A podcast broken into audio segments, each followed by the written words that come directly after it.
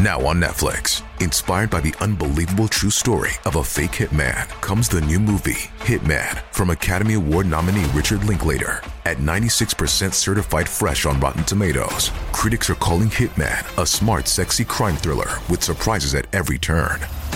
Starring Glenn Powell and Adria Arjona, Hitman. Now playing on Netflix and in select theaters. Rated R.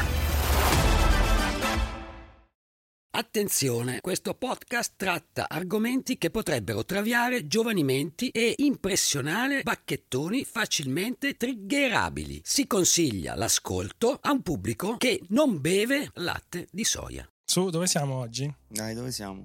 Siamo in Italia, bastardi, Dai, durante... Dai, E stavo andando, testa di cazzo. Dove siamo? Dai. Siamo in Italia durante gli anni di piombo e mentre il paese è straziato dal terrorismo, un'inquietante sigla rivendica una serie di efferati omicidi con biglietti scritti in caratteri runici. Dietro si cela un'organizzazione neonazista che seminerà il terrore con il fuoco e il ferro per un decennio. Questo è il caso Ludwig. Dio è con noi su Non aprite quella podcast! questo esperimento meravigliosa come si chiama? La sopporterai.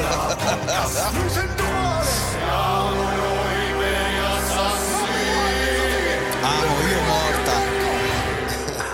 È un'opera meravigliosa. Siamo noi veri assassini, è un'opera meravigliosa. Benvenuti a un nuovo episodio di Non aprite quella podcast, lo show che racconta tutto ciò che esiste di inquietante, misterioso e maligno. Io sono J-Ax qui in diretta, ma registrata dagli studi di Willy Lorbo, nell'unica zona di Milano in cui se a tavola ci porti una ciotola di ramen, qualcuno te la scolerà sicuramente nel lavandino. o con me, il dottor Pedari Io. e Matteo Famigerato FDP Lenardon. FDP, nuova sigla. Devi schiacciare qualcosa? No. In questo episodio. stare zitta troia Scherzavo, scherzavo. In questo episodio vi racconteremo una storia raccapricciante avvenuta nell'Italia degli anni di piombo, il caso Ludwig. Tra la fine degli anni 70 e gli anni 80, una serie di brutali omicidi viene rivendicata da un misterioso gruppo che si firma con la sigla Ludwig. Biglietti in runico, simboli nazisti, anche se all'apparenza sembrava normale e materiale di un asilo nido a Verona. Dai. Ludwig per oltre un decennio seminò il terrore in Italia con crimini efferati. Volete dire di no? Per realizzare l'episodio abbiamo letto Ludwig di Monica Zornetta, edito da Baldini e Castoldi e articoli dell'epoca. Potete trovare un link per acquistare il libro nella descrizione dell'episodio. Allora Matteo, da dove partiamo con sta storia? Direi di partire dal 4 novembre del 1980, quando alla redazione del quotidiano Il Gazzettino a Mestre giunge una busta proveniente da Bologna. Al suo interno si trova un lungo volantino scritto anch'esso con caratteri pseudorunici e con due simboli del Terzo Reich, posizionati in alto e in basso. L'aquila sulla svastica, sovrastata dalla scritta Ludwig, e in basso il motto Gott mit uns, Dio con noi, Dio con noi. che è il- anche il motto della gioventù hitleriana. Mhm. Sentiamo un passaggio di questo messaggino. Come lo faccio? Eh, abbastanza, abbastanza teutonico. abbastanza du- ducesco. L'organizzazione Ludwig si assume la responsabilità delle seguenti uccisioni: Guerrino Spinelli, Verona, agosto 77, Luciano Stefanato, Padova, dicembre 78, Claudio Costa, Venezia, dicembre 79. Deve provare anche l'accento un po' fa- fascio du- ducesco, però tipo veneto. L'organizzazione Ludwig Vabbè. si assume la responsabilità delle seguenti uccisioni. eh, ma non, Eh, non però funziona. funziona. Funziona, funziona. Siamo negli anni delle tensioni politiche e sociali.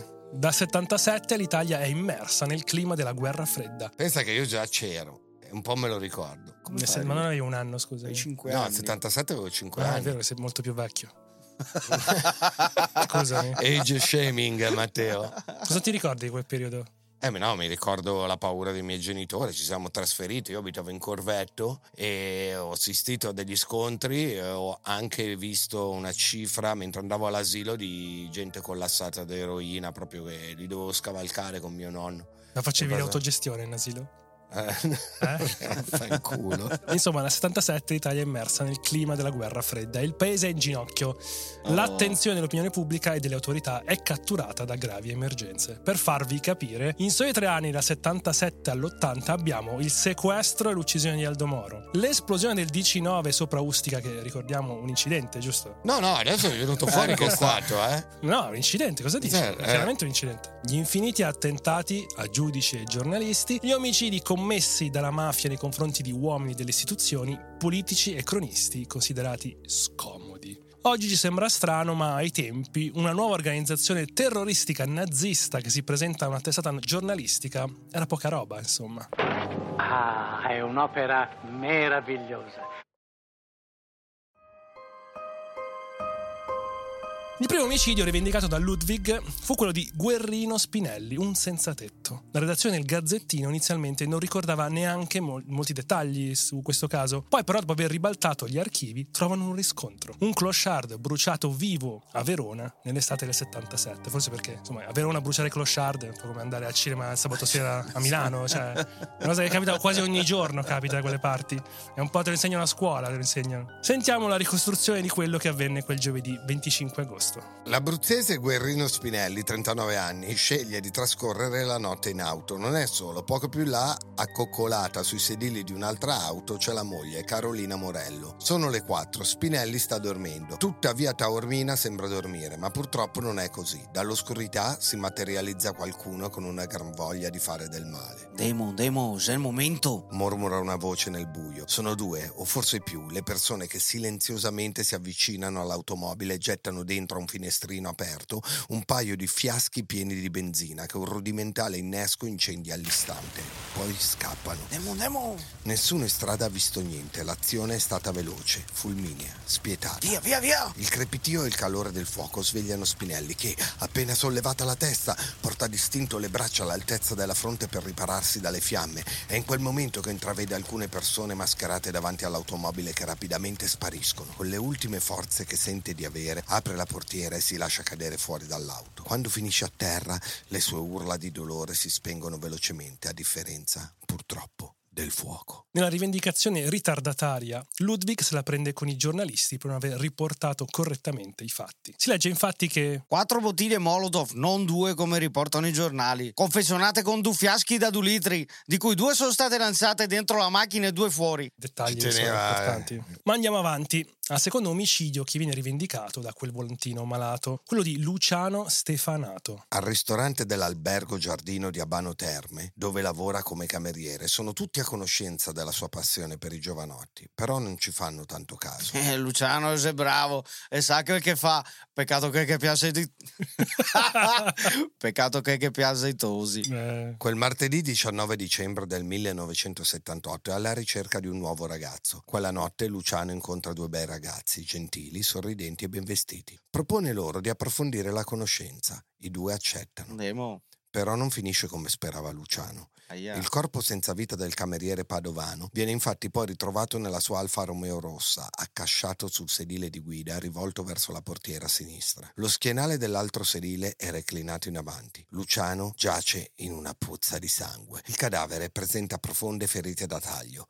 Conficcate alla base del collo e sulla schiena ci sono ancora le lame di due coltelli dalle impugnature in plastica arancione. L'analisi del medico legale conferma che a colpire Luciano Stefanato sono state due persone. Le ferite hanno inclinazione e direzione diverse. Molto probabilmente l'aggressione è iniziata sul sedile posteriore per poi spostarsi su quello anteriore. Inoltre, poco prima di morire, la vittima aveva avuto un rapporto sessuale o comunque un'eiaculazione. All'interno dei pantaloni aperti, proprio davanti, vengono anche trovati alcuni capelli chiari. Ma come? Nella rivendicazione di Ludwig si legge a proposito di questo omicidio che Nel secondo sono stati usati coltelli col manico in plastica di colore rosso-arancione. Ma arriviamo al terzo nome che compare nella rivendicazione, quello di Claudio Costa. Avvenuto un anno prima rispetto alla lettera ricevuta al Gazzettino, ovvero il 12 dicembre 1979. Era passata da poco la mezzanotte di quel mercoledì, quando il silenzio delle calli di Venezia venne spezzato da rumori di passi veloci sul selciato, quasi una corsa. I passi frettolosi infransero la quiete della notte e svegliarono Gemma Lish Chiocchet, che viveva al primo piano di un palazzo in sestiere Santa Croce proprio di fronte a Corte Canal. A correre in quel modo come in fuga non era una persona sola, ma parecchie. A urlare bastardi due volte nella corte sembrava essere la voce di suo figlio. Andatevene, lasciatemi stare, figli di puttana, gridava quella voce. Poi si sentirono rumori di colluttazione. Oddio! esclamò la donna svegliando il marito. Chi stava avendo la peggio era Claudio Costa, un giovane veneziano mingherlino che da qualche anno viveva a Maerne in terraferma e che non disdegnava di fumare hashish. Un fatto che in una città cosmopolita come Venezia non destava particolare allarme. Gemma assistette così a una scena terribile. I due ragazzi stavano sbattendo ripetutamente Costa contro il muro e lo colpirono con una ferocia assoluta. La donna non riusciva a distinguere bene cosa stesse accadendo nella debole luce che rischiarava la calle. Costa era a terra e i suoi aggressori tirarono fuori due coltelli dalle tasche delle giacche a vento con cui si proteggevano dall'umidità. Era una notte fredda quanto l'acciaio delle lame che ora luccicavano nella semioscurità. Poi iniziò il tragico massacro. Sette fendenti contati alla schiena, tre alla spalla sinistra, cinque al petto e altri al volto. Braccia, ascelle. A circa 30 metri dal corpo gli agenti trovarono un paio di occhiali da vista con montatura in metallo Ray-Ban, marca Novell e lenti Zeiss Subramatic sporchi di sangue. Per questo omicidio gli inquirenti pensarono che i responsabili fossero due amici della vittima, che vennero infatti subito arrestati. La polizia aveva chiuso il fascicolo dicendo che si era trattato di un regolamento di conti fra tossici. Certo, i famosi tossici che fumano hashish. A Bologna, sai quanti conti regolano quelli? A Bologna, così. Bologna Sparamo, sono- sparamo nel mucchio. A Bologna- Sono tutti tossici a Bologna. Sono tutti a Bologna tossici, scusami. È vero. Nell'82 i due vennero pure processati. Fortunatamente la Corte d'Assise di Venezia li assolse. Nella loro missiva dell'80 Ludwig racconta così quell'omicidio. Per quel che riguarda il terzo, sono stati usati due coltelli da cucina col manico di plastica bianca invece che arancione, che sono stati gettati sotto il ponticello vicino al quale è stata colpita la prima volta la vittima morta nello stesso vicolo dopo altre due colluttazioni. La polizia comunque controllò ai tempi con una squadra di sommozzatori la veridicità di quelle affermazioni. Le acque del canale però non restituirono niente. Perché per molti di questi omicidi in realtà le cose che loro rivendicavano poi non hanno avuto, non hanno avuto riscontri con le prove. Infatti per molto tempo questi li consideravano dei mitomani per questo Mitomani di motivo. merda, Perché sì. dicevano vabbè Mm, sì certo rivendico Beh, questo tante omicidio. organizzazioni terroristiche comunque rivendicano tutto. Hanno rivendicato anche Milano 2, penso. Nel febbraio dell'81, tre mesi dopo la prima, giunge alla redazione del Gazzettino la seconda rivendicazione. Sempre scritta in un font pseudorunico da gente che ha detto sì ai dadi da 12 facce e no alla figa. Rivendichiamo l'esecuzione di Alice M. Beretta. 2012-80 Vicenza. Prove per l'autenticità della rivendicazione. Il martello ha il manico giallo ed è della marca Upex. Porta come il marchio il numero 1500. Me tunes. Comunque, Matteo, non devi rompere i coglioni a chi gioca a Dungeons and Dragons dicendo che non scopano, perché oggi scopano più di te, eh. Cioè, oggi è cool eh, giocare a Dungeons and Dragons e si scopa. Sì. L'ultima Stranger Things perché. Stranger No, Things, l'ultima detto. frontiera del non scopare è Warhammer. Cioè, lì Dipingere dipingere i soldatini con la lente, lì, lì anco- ancora non è diventato cool. Infatti ho un rispetto perché gioca a Warhammer, perché lì veramente dici no alla Dipingi figa. con la lacrima e la sborra quei soldatini. Quello è il prime. È il primer. Per Fa fare la asciugare la vernice. Questo omicidio suscitò una profonda impressione per la sua ferocia. Due giovani, uno manco diciottenne, erano finiti nei guai. Quando Ludwig rivendicò questo omicidio, ancora una volta non fu creduto. Sentiamo la ricostruzione. È sabato. Alice Maria Beretta cammina come ogni sera lungo Viale Venezia, una strada larga frequentata di solito dalle prostitute, che corre accanto alla stazione dei treni e si affaccia sul grande parco comunale Campo Marzo. Sono le nove di una fredda sera di dicembre, mancano solo cinque giorni a Natale e anche Via Venezia, solitamente grigia e tetra, è illuminata da alcune luminarie colorate. Alice Maria è una donna minuta, bionda, con lineamenti fini, ma pesantemente segnati dalla sua vita sulla strada. Ha 52 anni, è originaria di Como e ha un difetto fisico che la contraddistingue. Zoppica. Ah, punto e virgola. Come ogni sera sta aspettando un cliente, improvvisamente un uomo si avvicina a lei emergendo dall'oscurità. È molto giovane e questo dettaglio potrebbe sorprendere la donna. Sta per dirgli qualcosa, ma viene sorpresa da qualcun altro alle spalle, qualcuno che tiene in mano un'accetta. Ma come? L'accetta? Alice tuttavia non riesce a vedere quell'accetta, può solo sentirne il terribile colpo, senza motivo, che si abbatte sul suo corpo. All'improvviso Alice Maria è pervasa da una vertigine acuta. Le sembra di saltare nel vuoto, di precipitare sempre più giù, mentre il dolore diventa insopportabile. Il sangue schizza e improvvisamente tutto diventa buio. Brutto morire così comunque. La scena viene notata da un automobilista che sta passando lungo via Venezia. Vede un uomo colpire la prostituta con un oggetto tenuto a due mani. E dice, vabbè, siamo, a- siamo in Veneto, tutto normale. Niente da riportare. Ma perché ce l'hai così tanto col Veneto? Io penso... Ci sei mai stato? Sì, un paio di È, volte. è bello il Veneto. Sì. Che cazzo sta successo in Veneto? Lui è- morso un perché lui è mezzo piccolo. friulano, allora c'hanno lo Ah, scazzo, capito? ok, sì, campanilismo, essere retrogrado come sei tu. Lo vede continuare a colpire anche quando lei è a terra, come una bambola con le gambe rotte, e lo vede fermarsi solo quando capisce di essere stato scoperto. A quel punto l'uomo getta l'arma via e fugge a piedi. Quando la polizia arriva, la beretta è ancora viva, circondata da una pozzanghera di sangue. Sopra la sua testa una luminaria brilla debolmente. Accanto a lei le luci lampeggianti blu girano vorticose come una giostra. Morirà 15 giorni dopo, il 4 gennaio, all'ospedale San Bortolo di Vicenza. In questo caso la rivendicazione di Ludwig viene considerata roba da mitomani perché molti dei dettagli citati nella loro lettera erano di dominio pubblico, alcuni persino errati. Per esempio scrivono che il martello con cui è stata uccisa porta come marchio il 1500. In realtà si tratta del peso del martello stesso. Quindi anche qua di nuovo perché? Quindi è vero o non è vero sta roba? Chi Io lo sa? Perché? Vediamo. Chi lo sa? Eh. Passano sei mesi prima di rivedere Ludwig in azione. Un'azione con protagonista un elemento che si ripresenterà spesso per il gruppo nazista, il fuoco. La sera del 24 maggio 1981, Luca e Aurelio si erano dati appuntamento con un amico della zona. Il programma prevedeva di passare la notte a casa sua. I due ragazzi erano entusiasti dell'idea. Verona pullulava di vita quella domenica, soprattutto per via della presenza delle penne nere. Luca e Aurelio, abituati alla rigida e austera disciplina cattolica del collegio, per quanto di lusso, avevano una gran voglia di divertirsi. Avevano meticolosamente pianificato come occupare la serata. Prima un girovagare spensierato per la città, magari facendo qualche piacevole conoscenza femminile, e poi si sarebbero recati dall'amico, ma improvvisamente sopraggiunse un contrattempo. L'amico non poteva più ospitarli. Non importa, ci sistemeremo in qualche modo. Replicò uno dei due. Durante il giro per la città avevano conosciuto un veronese di poco più grande, Fabrizio Ancora. Il 23enne Fabrizio quella sera fece loro da cicerone portandoli in giro per Verona. Fu lui a condurli alla Torretta, luogo frequentato da tossicodipendenti e vagabondi, e a proporre di trascorrervi la notte. Cicerone, immagino. È qui, è qui dove picchiamo. Allora, qui ci sono le... È qui dove picchiamo gli omosessuali. Qui invece picchiamo gli stranieri. e qua c'è la cocaina. Qua ecco bruciamo i senza tetto e questa è Verona. Abbiamo fatto il giro di Verona. Verona È una Roma delle in citt- miniatura. Verona è una delle città più belle d'Italia, lo sai, Matteo. È bellissima Gerry Verona. Scotti. Questo è uno dei borghi più belli. È bellissima Verona. Ah, Cioè, sì, sì. È un posto sicuro, non ci saranno problemi, l'ho già fatto altre volte. li rassicurò.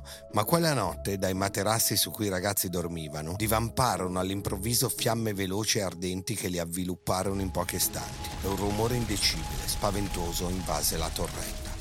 Le fiamme bruciavano ogni cosa, vestiti, materassi, loro. Qualcuno, mentre erano addormentati, aveva cosparso tutto, in particolare gli abiti di Luca, di benzina, per poi appiccare vigliaccamente il fuoco. La torretta si trasformò in men che non si dica in una fornace infernale da cui provenivano le urla disperate dei ragazzi, anche di Luca, ormai intrappolato tra le fiamme, ridotto ad una torcia umana. Nel tentativo di raggiungere l'acqua dell'Adige che scorreva lì vicino, si gettò da una piccola finestra della casamatta. Fu una scena orribile quella a cui assistette per un brevissimo istante il sacerdote, poi per Luca Martinotti arrivò la fine. Mazza che fine terribile. Madonna, Bruci eh. vivo ti devi gettare dalla finestra. Che però che penso sia un istinto cioè, naturale questo che devi fare. Cioè, se Eh, cerchi l'acqua. bruci, che fai? Cioè, tanto sto già bruciando. Meglio morire cioè, buttandomi dalla, dalla ma non ci finestra. provo. Eh, pensa a quelli che sono buttati dalle torri gemelle. Eh, lì è eh. una decisione di farla finita e basta. cioè. No, no. Eh, no. Comunque ci speri fino all'ultimo. Ma come ci speri da, da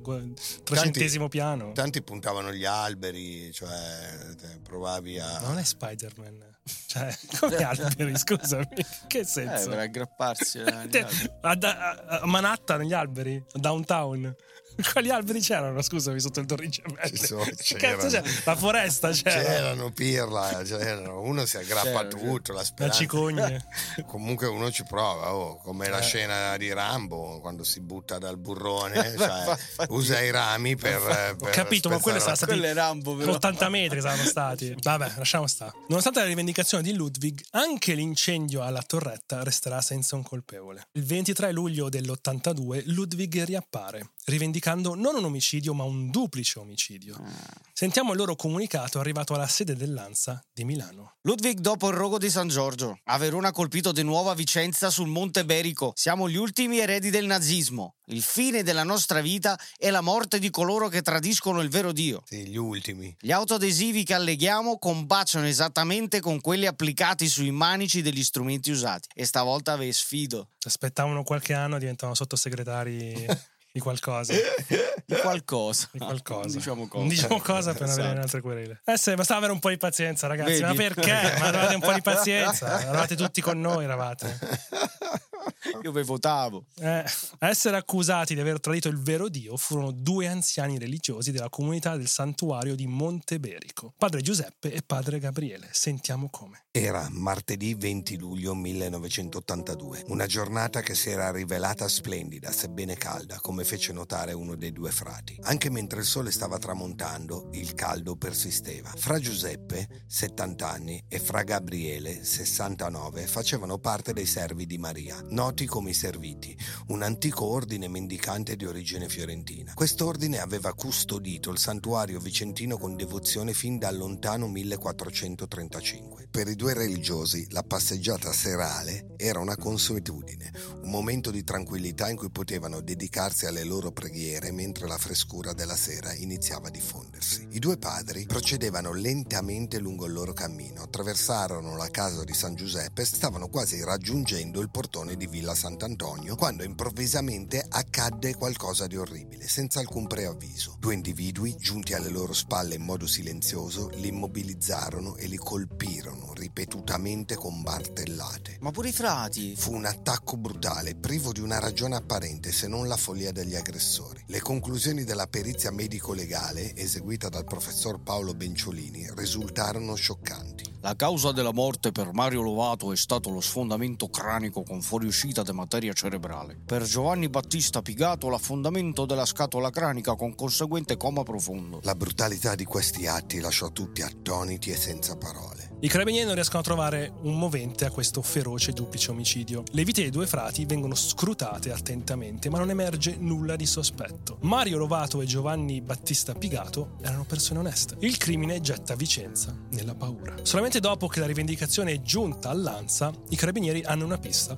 Ludwig, ancora lui. A distanza di alcuni anni dall'omicidio di Alice Maria Beretta, è tornato a Vicenza portando con sé il suo incubo. E se in passato pensavano tutti si trattasse di un pazzo mitomane, ora per i carabinieri la situazione è differente. Ah, finalmente gli hanno creduto. Sì, cioè, No. quando fai fuori qualcuno che appartiene alla chiesa, eh, adesso ti devi serio. muovere, esatto. Andate a confessarvi, pentitevi. E andate a indagare, stronzi. La sfida lanciata alle forze dell'ordine è evidente. Attraverso gli adesivi, Ludwig vuole dimostrare senza più dubbi chi ha ucciso quei frati. Così, seguendo le indicazioni del volantino e adottando una pratica antica solitamente utilizzata con le denunce, le parti di adesivo contenute nella busta vengono fatte combaciare a quelle trovate sui manici dei due martelli, cast e roll. Ed ecco comparire la scritta. Castrol, il nome di un marchio di un lubrificante, seguito da un logo. Ora non esistono più dubbi, chi ha scritto il volantino è lo stesso che ha ucciso i due religiosi. Come ricorderete all'inizio è stata la rivendicazione di Ludwig che diceva alleghiamo autoadesivi che dimostrano che, sono, che siamo stati noi e infatti quando hanno preso questi autoadesivi combaciavano con quelli che erano sulla scena del crimine, quindi questa volta nessuno poteva dire siete dei cazzoni mitomani, no, c'erano delle prove fisiche che dimostravano che loro hanno ucciso questi due frati. Andiamo avanti, tutti i dossier con il nome di Ludwig vengono nuovamente esaminati incriminati, visto che appunto ci sono queste prove. Numerosi uffici investigativi sono coinvolti ora nelle indagini, non solo a Vicenza, ma anche a Verona, Venezia, Padova, Bologna e Brescia. Il 26 febbraio dell'83, a Trento, un altro membro del clero perde la vita in una maniera atroce. Don Bison viene brutalmente attaccato con un martello e poi colpito ripetutamente con uno scalpello da assassini misteriosi. Come un lampo, una figura misteriosa afferra Don Bison per le braccia e lo scaglia violentemente sull'asfalto bagnato, per poi colpirlo con un oggetto pesante, un martello. Il povero religioso cade immediatamente a terra con un tonfo sordo, ferito in uno stato di shock. Cerca disperatamente di difendersi con le mani, ma le sue forze sono ormai esauste. Don Bison, ormai anziano, subisce ora l'aggressione di due martelli che colpiscono senza pietà mani, braccia e testa. Ma noi stiamo dicendo Don Bison come Don Johnson, siamo sicuri che non era Don Bison, magari? Cioè... Magari è Don Bison.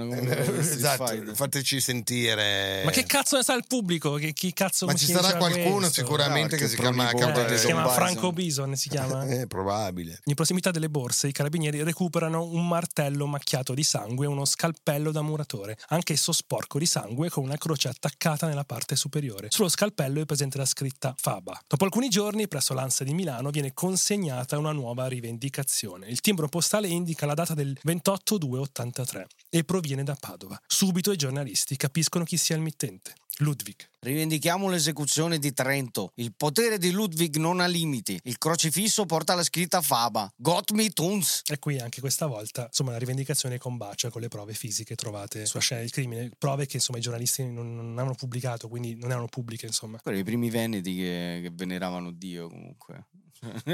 Non bestemmiavano comunque. Anche per questo omicidio, all'inizio delle indagini, gli inquirenti proprio non riescono a individuare un motivo, un movente. Perché prendere di mira proprio quel don? Poi, l'operato dei carabinieri di Trento rivela dettagli che nel trascorrere del tempo aveva cercato di nascondere. Emerge che nel lontano 1958. Ma scusami, i carabinieri di Trento come parlano? Ci avevo provato. Mi sembrava strano. Era un carabiniere. sfugge. Non ric- non riconoscevo. Non si sfugge. Emerge che nel lontano 1958 Don Bison o Don, Bis- o Don Bison o Don Bison, all'epoca parroco della chiesa di San Giorgio nel comune di Rovolon a Padova, fu allontanato a seguito di accuse di comportamenti immorali nei confronti di un giovane. Ah, Eh, e questo è il motivo per cui si trovava con i padri Venturini. non era mai successo questo nella Chiesa Cattolica, eh? Che toccassero i ragazzini, mai successo. Prima volta. Per fortuna che Don Bison è stato l'ultimo a essere accusato di questo crimine. Sai che qual è l'associazione che ha più accuse di pedofilia più ancora della Chiesa Cattolica? Mormoni. I No? Boy Scout. I Boy Scout dell'America, sì. Ma che stai a dire? Sì, Ma veramente? battono la Chiesa Cattolica. Insomma, questa circostanza legata ovviamente alla pedofilia, potrebbe essere stata la ragione per cui Ludwig ha scelto proprio quel religioso come sua vittima. Comunque ormai Ludwig è diventato noto a livello nazionale. I media, sia i giornali che le televisioni, iniziano a dedicare sempre più spazio a Ludwig, pubblicando articoli e programmi interi. Ogni giorno una nuova notizia sul comportamento folle di Ludwig appare in uno dei telegiornali. Alla fine di marzo dell'83 si verifica un colpo di scena. Un rispettato e stimato ricercatore di fisica dell'Università di Pavia, il bresciano Silvano Romano, finisce in custodia presso il carcere di Campone a Verona, accusato di essere il mostro. Silvano Romano, di 35 anni, celibe, con due lauree in chimica e fisica, è una persona di vasta cultura con profonde conoscenze in teologia, storia, letteratura, tedesco e inglese. Inoltre è noto per essere molto riservato e appassionato dello studio di cristalli liquidi. Il ricercatore diventa oggetto delle indagini a causa di una lettera inviata poco tempo prima al rabbino di Padova, Achille Viterbo, in cui annunciava che a seguito di sue valutazioni Ludwig avrebbe colpito all'interno della comunità ebraica. Il rabbino con preoccupazione aveva spiegato alla polizia che L'uomo si era presentato come Silvano Romano, professore di fisica all'Università di Pavia. ma gli indizi contro di lui sembrano non limitarsi alla lettera.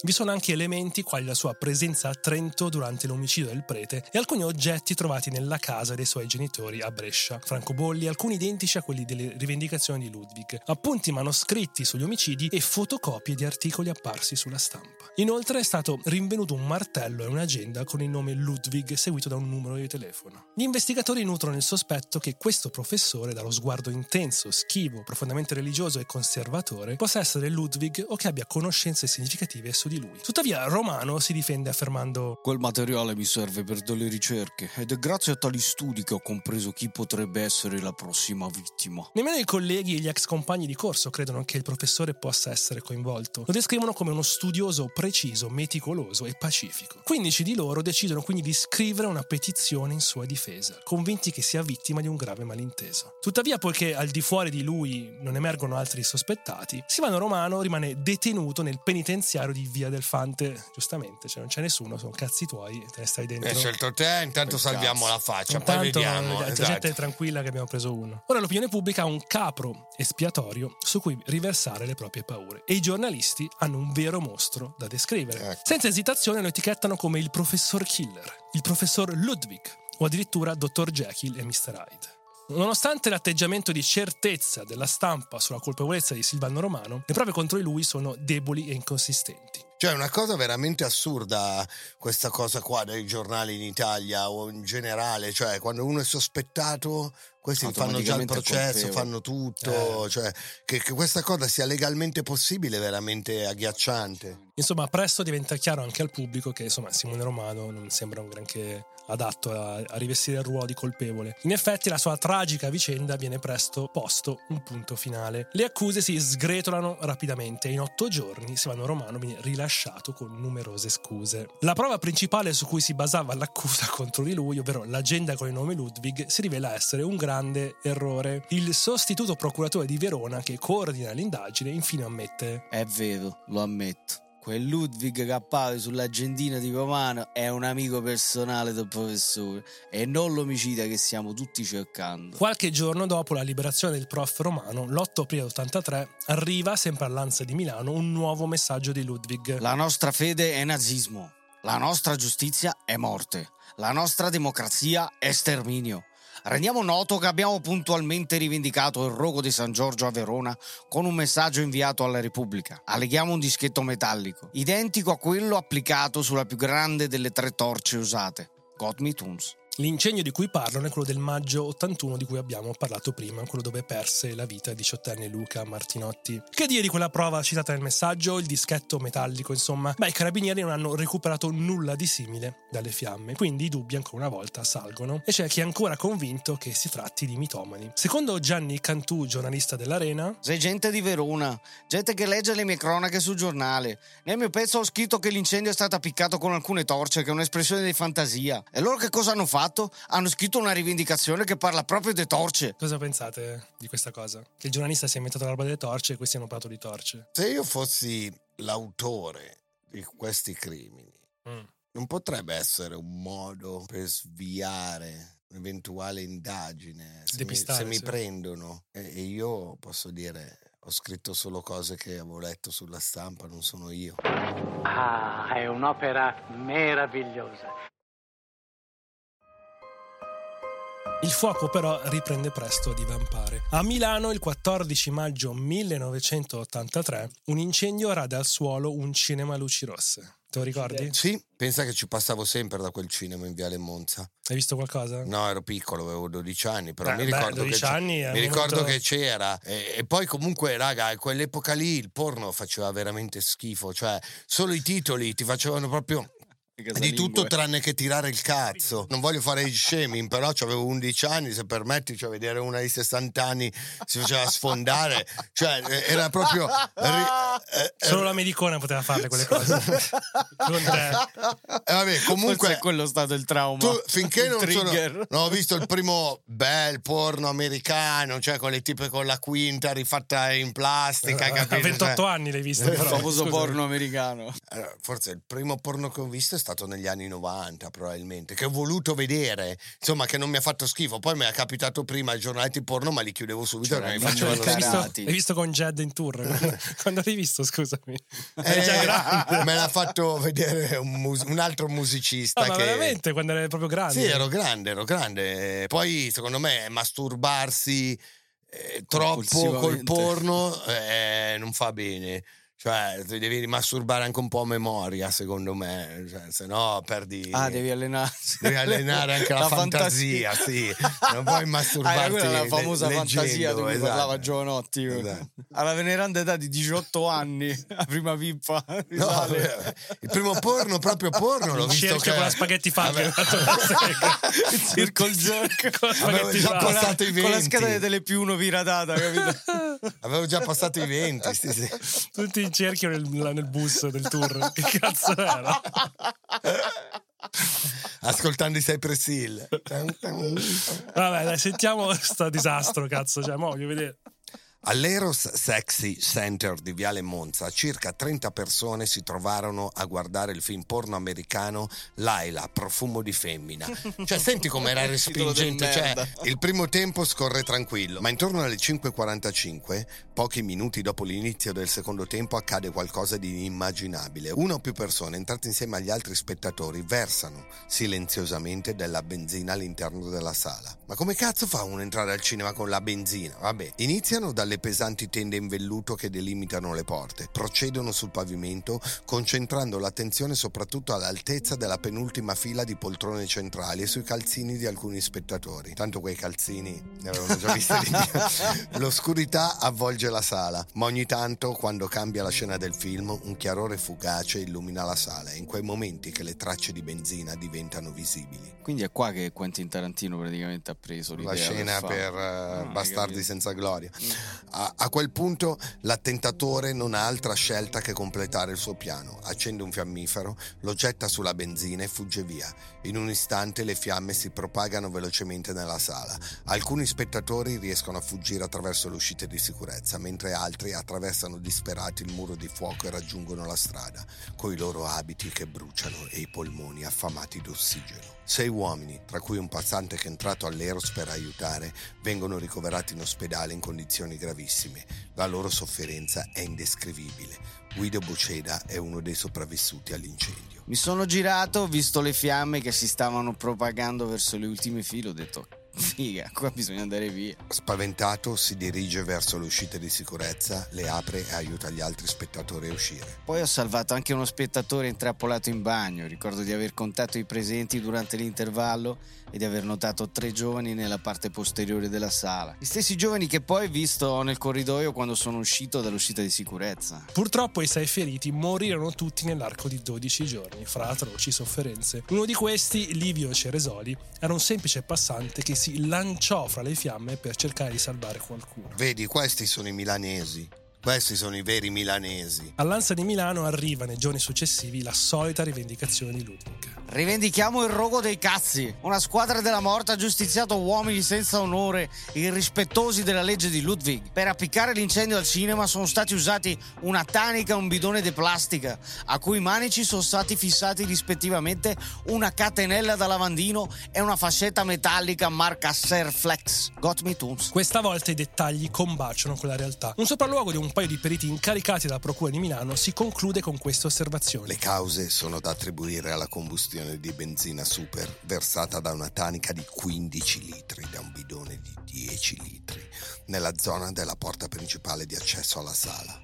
Tutto questo viene ritrovato fra le macerie carbonizzate. L'unico elemento della rivendicazione che manca è la fascetta metallica Serflex. Dopo il successo della strage al cinema porno milanese, Ludwig ora vuole compiere la sua più grande strage, dare fuoco a una discoteca per vedere bruciare vivi 400 giovani. Beh, comunque di solito nelle prime tre stagioni avrei chiuso dando dei figli di puntini puntini a questi, poi ho detto che non si può più, ma qual è un insulto che possiamo creare? Figli di per- puttana.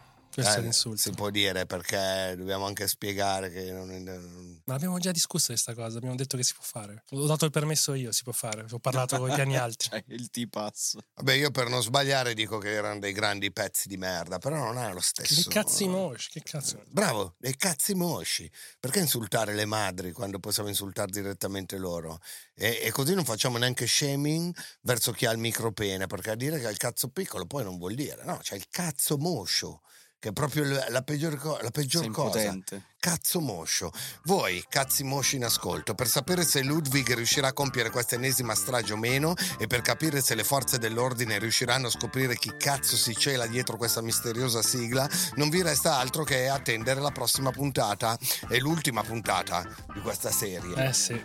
Ma come vola il tempo quando ci si diverte.